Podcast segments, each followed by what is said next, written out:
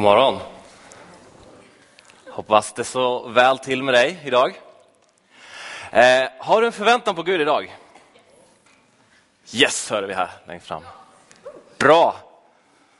Har du en förväntan på Gud idag? Ja. Härligt. Eh, jag har en förväntan på Gud idag, verkligen. Eh, och eh, Det är det som är titel också för den här predikan. Vilken förväntan har du på Gud? Och eh, jag skulle vilja att vi ber tillsammans först eh, och sen ska jag gå vidare med en inledning. Herre, vi riktar oss Herre, till dig den här förmiddagen. Vi ber dig, kom och tala till oss. Kom och upplys våra hjärtan med din heliga Ande. Kom och förvandla våra liv. Vi vill inte vara de samma som kom in genom de här dörrarna idag. Vi vill vara, eh, komma härifrån som en förnyad människa. Kom härifrån med mer av din närvaro över vår vardag, över vår familj, våra vänner, oss själva. Vi längtar att få lära känna det på djupet, om att ha en förväntan, ett hopp om att du kommer att vara med oss varje dag, om att du kommer att svara på våra böner oavsett hur mörkt det än ser ut. Så kan vi idag gå härifrån och vara fyllda av hopp, fyllda av tro och av den heliga Ande. I Jesu namn.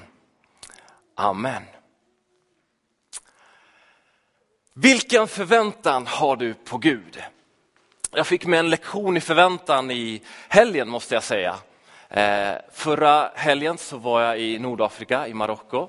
Eh, över helgen, kan tyckas lite kort, tyckte jag med.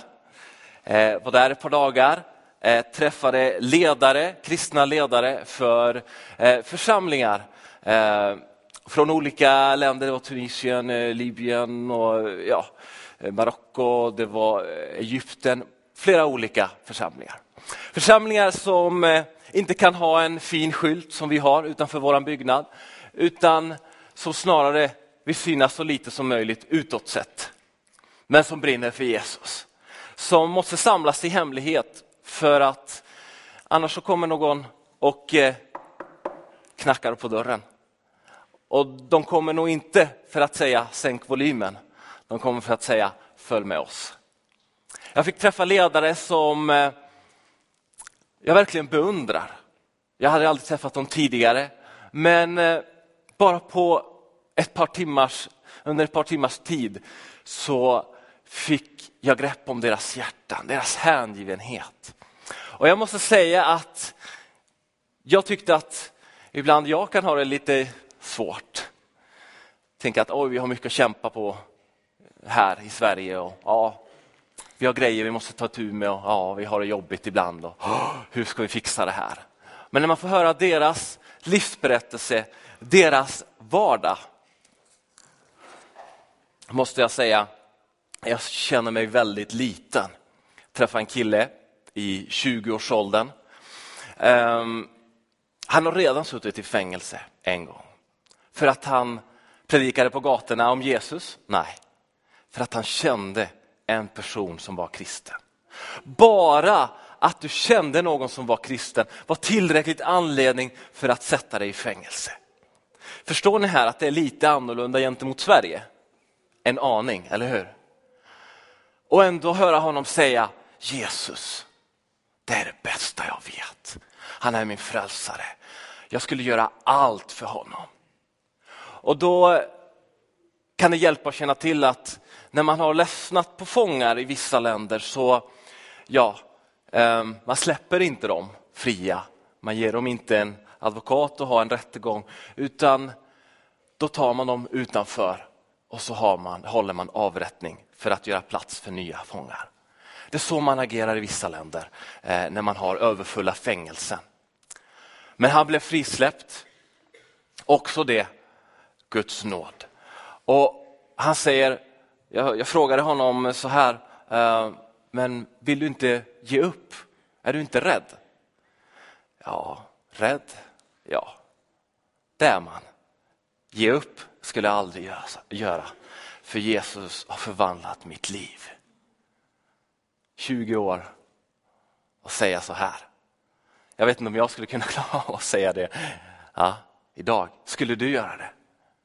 Och Då måste vi tänka att förhållandena, förhållandena var rätt så svåra. Jag träffade en annan man som han var ute i öknen, Saharaöknen och eh, hjälpte eh, olika människor eh, som levde i fattigdom eh, och predikade evangeliet för dem i det lilla sammanhanget. Inga stora arenor här, inga tusentals människor som samlas utan i det lilla, två, tre stycken åt gången. Det som var säkert. Några fick reda på att han hjälpte kvinnor och de tyckte att det var, det var inte okej. Okay. Så de släpar ut honom ur det enkla tältet han befann sig i och misshandlar honom. Och ändå säger han I love Jesus. Och bara ler. Jag älskar Jesus. Och bara ler sånt brett leende så man nästan skulle få tårar i ögonen. Jag önskar jag kunde visa bild på dessa härliga människor, men av säkerhetsskäl så, så kan vi inte göra det. Men vi kan ju be för de här människorna. Och idag har vi ju, eh, vår insamling går ju till missionen. Väldigt passande att ge idag till dessa människor, för det är det vi gör. Att ge till förvandlade liv. De har inte råd till att ha bilar. De tar ett par kameler och åker ut, predikar evangelium. Och det går i en takt det går. Där talar vi om människor som har en förväntan på Gud. I bönesamlingarna som vi hade på morgnarna så, så tänkte jag, ja, ska vi första bönesamlingen tänkte jag nu, nu ber vi en stund och så sa vi bibelundervisning. Den stunden varade i två timmar. Den första. Och att se den här förväntan. Nu, nu väntar vi på att Jesus ska komma med sin närvaro här. Böja knän. Wow, det är obeskrivligt. Att hålla på så här i två timmar och sen säger de, okej okay då, nu kan vi ta en stund för bibelläsning. Så nu ska vi alla läsa tio verser. Ja, läser vi det. Nu tar vi nattvard, nu delar vi gemenskap. Bibeln talar om en innerlig gemenskap. Här hade de här människorna fångat detta med en innerlig gemenskap med varandra och med Gud. Det är den här förväntan, den här längtan som jag skulle vilja förmedla till dig idag. Att Tänk att komma hit till gudstjänst och ha en förväntan. Tänk att komma hit och ha smärta i sin kropp och ha en förväntan om att Jesus ska göra ett under. Att inte tappa sikte på målet utan ha ett hopp. Ja, jag går härifrån. Att inte tänka, nej idag så känner jag inte för det, eller jag orkar inte, jag stannar hemma. Min lilltå verkar. Tänk om vi skulle kunna ha den inställningen. Nej, men jag kommer hit därför att jag vill möta Jesus. Han kommer förvandla mitt liv och min kropp. Och även om jag kan inte se det just nu och det ser mörkt ut så vet jag att det kommer. Ja. Det finns en berättelse i Lukas kapitel 8 som jag vill dela med dig idag. Lukas kapitel 8. Får gärna följa med med din bibel. Lukas kapitel 8 och eh, 41.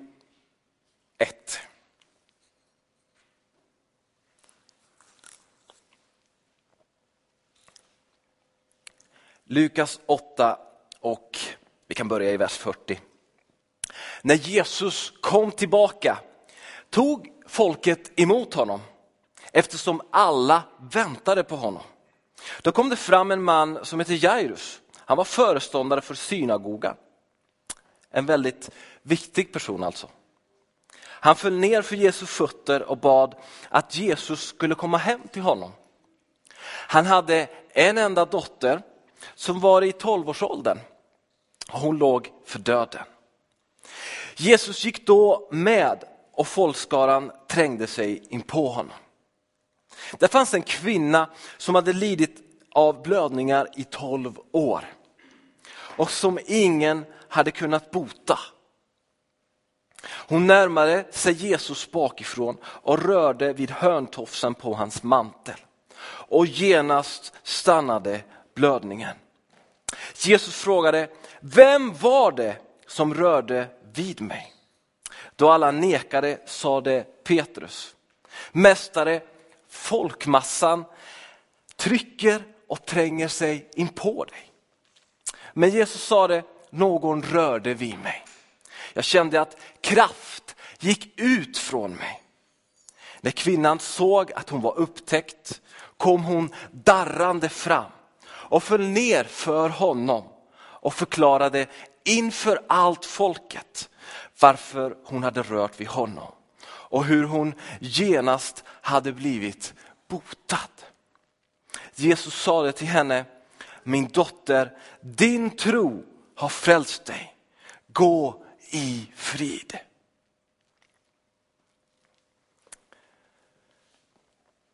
Jesus är på väg till en flicka, 12 år gammal. På vägen dyker en kvinna upp som har lidit i 12 år. Och den här kvinnan har säkert hört talas om Jesus och vet att han är en gudsman. Vi vet inte hur mycket hon kände till om honom, men hon måste ha känt till någonting. För hon satte sitt hopp till honom. Och eftersom hon var den här, hade den här sjukdomen så fick hon ju inte vistas bland folk. Eh, och hon fick definitivt inte röra vid någon. Så, sådan var lagen. Hon hade säkert täckt för ansiktet och hela kroppen och smög sig fram. Men hon sträcktes ut i, i tron och tog på Jesus eh, hörntofs. Och eh, vid den här tiden så hade man en mantel och man hade fyra stycken hörntofsar. Dessa representerade eh, Guds bud och eh, var påskrivet från, alltså det fick Israels folk som ett påbud. Eh, och det kan vi läsa om i fjärde Mosebok. Eh, och hon sträckte sig och hon tog inte bara på Jesus utan hon tog på Guds löften. Hon visste vad hörntofsen betydde.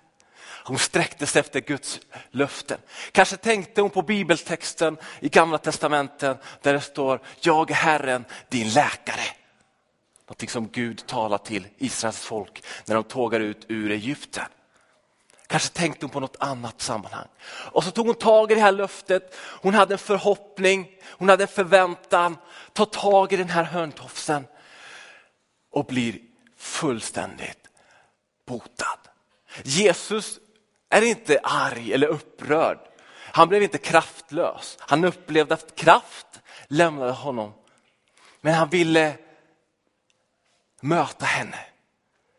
Han ville att människorna skulle se vad Gud hade gjort. Och det var också samtidigt eh, en proklamation. Att hon är inte längre oren, hon har inte längre den här sjukdomen.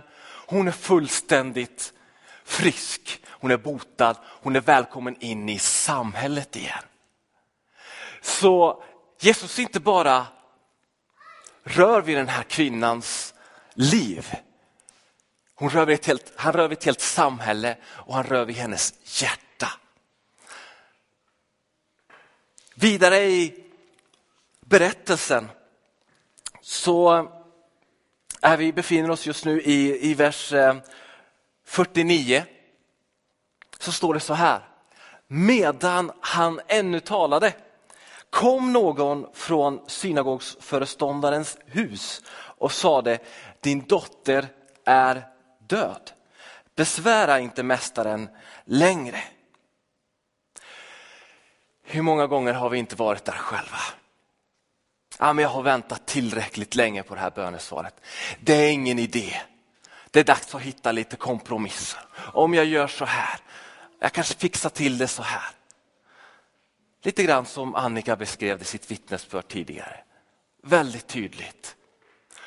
Så gör jag själv i mitt liv många gånger. När jag inte får mitt bönesvar.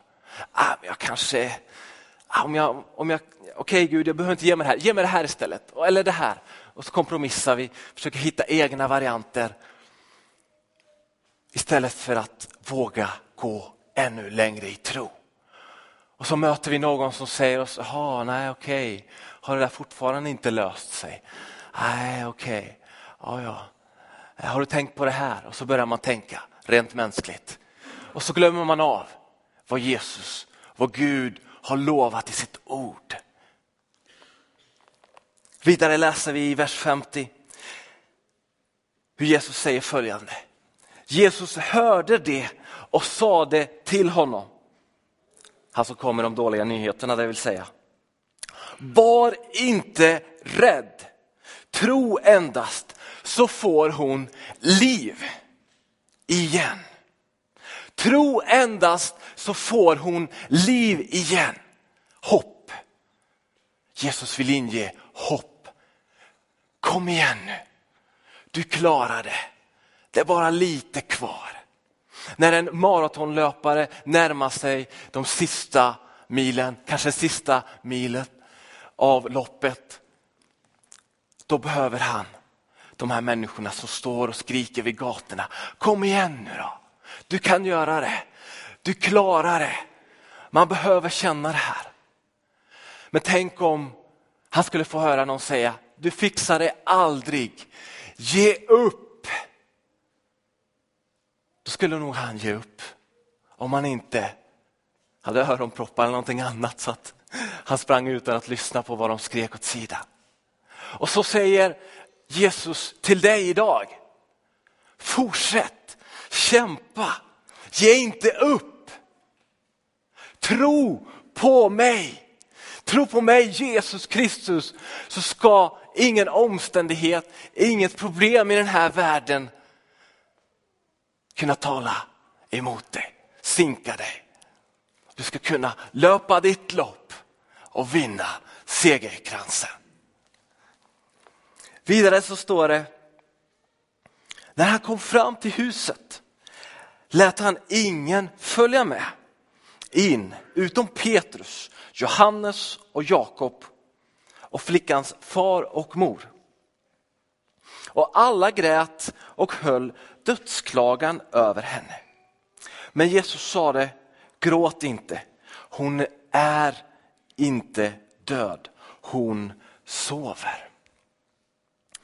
Då hånskrattade de åt honom, för de visste att hon var död. Det var ju så att vid den här tiden, så fort någon eh, dog, så fanns det professionella gråtare. Det var ett yrke. Charmigt.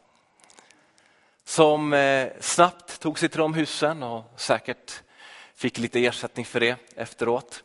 Eh, och eh, vad vi förstår av den här texten det var att de redan var på plats. Alla familjemedlemmar, grannar, vänner, alla sörjde flickan. Och de som skrattade åt honom, det var säkert de här professionella gråtarna. För de såg ju Flickan var ju död. Vi har varit med förr. Men han sände ut dem. Och i vers 54 står det. Men han tog flickans hand och ropade, flicka stå upp! Och det gjorde han inte för att hon sov. Han gjorde det för att alla där utanför som inte var där inne skulle höra klart och tydligt att det här är någonting som händer just nu. Gud gör ett under just nu. Det var en proklamation. Flicka, stå upp. Hennes livsande återvände och hon reste sig genast. Och han sade till dem att ge henne något att äta. Hennes föräldrar blev utom sig av häpnad, Men Jesus förbjöd dem att tala om för någon vad som hade hänt. Men han hade tillåtit några av lärjungarna att vara med för att de sedan skulle kunna vittna om detta. Det som är så intressant här, det är just detta när han säger, när det står att hennes livsande återvände. Hon reste sig genast och sen så sa han, ge henne någonting att äta. Det här är ingen, det är ingen vålnad, det är inget spöke, det är inget skumt här. Det är en flicka av kött och blod som har kommit tillbaka i livet. Och han proklamerar att det här är ett under som Gud har gjort. Jag tror att vi behöver mer av den här varan i, i vår tid. Vi behöver känna hopp att ingenting är omöjligt för den som tror. Och vi behöver bli uppfyllda av tro. Så många gånger som jag upplever i mitt eget liv att man är där och man undrar, hjälp, hur ska jag fixa det här? Jesus, hjälp mig. Men så fort vi börjar tappa fokus på att Jesus är min försörjare, han är min herde, han är min hjälpare, min helare. Så fort jag börjar tappa fokus börjar jag tappa hopp, kanske lite tro och vi undrar, vart är du Gud i, mitt i allt detta? Romarbrevet, åttonde kapitlet och vers 24 säger, ty i hoppet är vi frälsta. Men ett hopp som man ser uppfyllt är inte längre något hopp. Vem hoppas på något som man redan ser? Hur sant är inte de här orden? De talar så mycket till våra liv idag. Människor som befinner sig i misär, i svåra situationer. kan vara ekonomiskt, kan vara förhållanden. Det kan vara så mycket. Det kan vara inte bara att man, har, man leder brist rent ekonomiskt, fattigdom, utan man leder brist glädje över sitt liv. Motivation. Men här säger Gud någonting viktigt till oss. Håll hoppet levande. Tro endast så får hon liv igen. Jag gillar det här. Det enda Gud begär av oss, det är att vi ska tro på honom. Bibeln säger i Jakobs brev, närma dig Gud så ska han närma sig dig. Han pratar om ett beroendeskap. Om du vill så vill jag. Och jag gillar, jag gillar den, den inställningen. Jag gillar även det som står i Johannes första brev 5 och 4. Det står så här, ty allt som är fött av Gud, är du född av Gud? Besegrar världen. Och detta är den seger som har besegrat världen. Vår tro. Din tro har besegrat den här världen. Den säger inte att den kommer att besegra, den säger att den har besegrat. Vem kan besegra världen utom den som tror att Jesus är Guds son?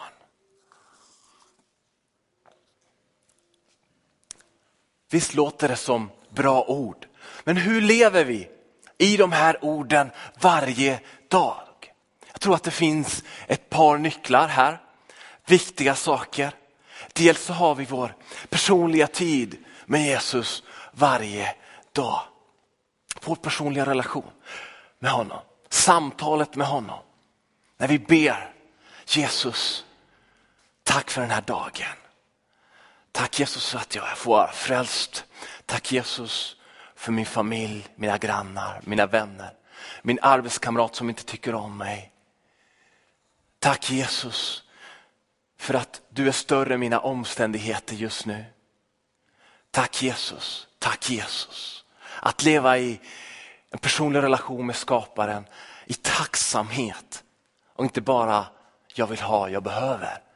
utan även i tacksamhet tror jag är en viktig nyckel. Sen så tror jag också för det andra att vi har gemenskap med varandra. Att vi kan be i vårt hem. Att vi kan lägga handen på vår broder, vår syster när vi samlas till gudstjänst, när vi träffar någon på gatan. För här är vi helt fria att göra det. Andra länder möter andra svårigheter och de kämpar med sitt, vi kämpar med vårt. Andra länder, andra sammanhang kanske försöker hitta sätt att lura myndigheterna så de kan få vittna på Jesus på en fotbollsmatch. Vi kan göra det. Vi behöver inte försöka hitta vägar runt. Vi är helt fria. Vilka möjligheter har vi inte då att predika evangelium med våra liv? Alla är vi inte kallade till att stå på en scen, men alla är vi kallade att gå ut i hela världen och predika evangelium. Att dela med oss av vårt budskap. Och det gör du på ditt arbete. Genom att leva ditt liv som ett föredöme för andra. Genom att bära vår församling, vänner, de unga i uppmuntran, i förböner. Det gör du när du hjälper den här personen. För jag tror att när vi gör de här sakerna, när vi börjar att leva ännu mer för andra människor, då lever vi i vår kallelse. Vilken förväntan hade du när du kom idag till den här gudstjänsten? Att Gud skulle göra. Vad hade du för förväntan på honom? Jag hade en ganska rolig idé, jag tänkte jag skulle ta någonting i fickan och slänga ut och göra någonting drastiskt som inte du förväntar dig. Visst, det skulle jag kunna gjort. Det hade varit lite roligt. Men jag tror att Gud ibland som våra tankar många gånger vill överraska oss. Vill svara vår förväntan med någonting radikalt, med någonting annorlunda. Tänk om jag inte bara hade tänkt ut i mitt naturliga, ah, det kanske inte är så bra, jag kanske inte ska göra det. Tänk om jag bara hade gjort det utan att ha tänkt efter. Då hade många av er blivit förvånade, eller hur? Stå här och kasta äpplen. Det är inte så smart. Det är inte så roligt kanske. Men ibland i det oväntade så finns det en befrielse tror jag. Och på samma sätt så tror jag att vi också behöver ha den här förväntan på att Jesus kan göra det oväntade. Jag var inte riktigt beredd på att möta människor på det sättet som jag gjorde under helgen, den som gick. Jag var inte beredd på att Jesus skulle komma med sin heliga ande så kraftfull. Jag hade inga förväntningar överhuvudtaget. Jag tänkte jag skulle dit och träffa kristna ledare, eh, kanske uppmuntra dem lite grann om de kände att det var lite jobbigt. Men istället så blev jag själv uppmuntrad och styrkt i min ande, i mitt liv. Av deras livsberättelse, av att den helige ande kom och mötte mig där jag var på mina knän och bara rycktes med i den här hängivenheten. Jag var inte beredd på det. Tänk om det kunde vara så även här. Att vi kunde ha en förvänta oss det oväntade. Förvänta oss det övernaturliga som är, som vi läser om i apostlagärningarna, som är egentligen det naturliga för Guds församling. Det övernaturliga inslagen var en del av vardagen. Det var ingenting som man bad fram. Man bara väntade, det, det var självklart. Det var en förväntan. Man hoppades, man trodde, man satte sin tilltro till Jesus Kristus och man sa, man tänkte på de orden Jesus sa och upprepade dem. För människan är det omöjligt, omöjligt. Men för Gud är det ingenting omöjligt. Amen. Så vilken förväntan har du på Gud? Är det inte dags att släppa lite former? Kanske, kanske släppa lite grann den här bekvämlighetszonen och ge oss in i ett nytt steg. Ett liv i tro, i förväntan. Tänk om det händer någonting när jag går ut i kyrkkaffet nu där ute. När jag möter min vän som jag inte sett på länge. Tänk om jag kan få vara den personens bönesvar. Eller tänk om den kan få vara mitt bönesvar. Vi behöver varandra. Jag tror att det är jätteviktigt, de här sakerna. Så även om du i det naturliga ser saker som är omöjligt, skulle jag vilja utmana dig den här förmiddagen att tänka utanför dina ramar. Att tänka större, att tänka wow, vad skulle Jesus göra om han var här just nu i egen hög person? Vi ber tillsammans. Herre, vi vill sträcka oss ut efter dig. Gud, ge oss en större förväntan för vad du kan göra i den här tiden. Även om vi i det naturliga försöker hitta lösningar och trixa och greja, och försöka få det att gå ihop, vår vardag, våra liv, våra relationer. Gud, den här förmiddagen så vill vi överlämna Herre, oss själva till dig. Herre, jag vill överlämna mig själv till dig. Gud, ge oss en större förväntan på att under och tecken kan ske idag, Herre. På att det är det naturliga. Att vi inte behöver vänta på en person eller en känd predikant för att det ska bli ett starkt möte. För vi vet att det inte är upp till kända personer. Utan det är endast upp till en känd person och han heter Jesus Kristus. Gud förlåt oss Herre för att vi håller tillbaka så många gånger Herre.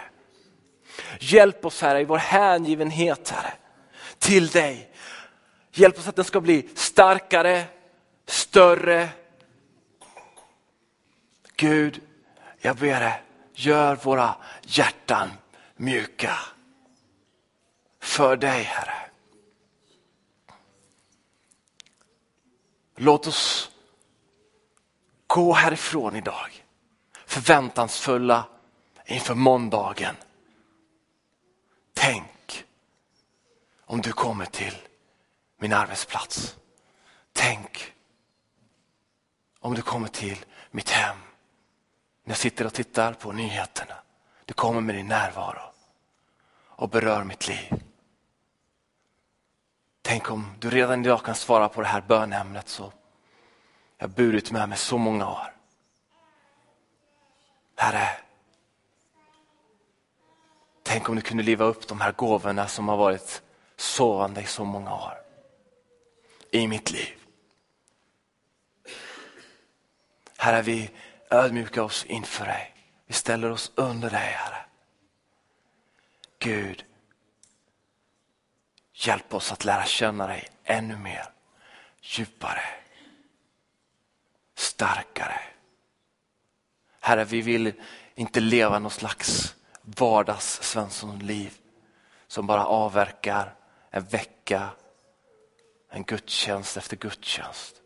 Vi vill ha ett liv som är spännande för att du är närvarande i det. Du leder oss, du talar till oss.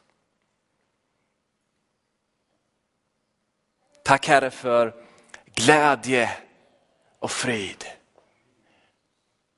över våra liv idag, Herre. Vi kan resa oss upp, vi kan sträcka på ryggen och gå härifrån i glädje och frid i den heliga Ande. I Jesu namn. Amen.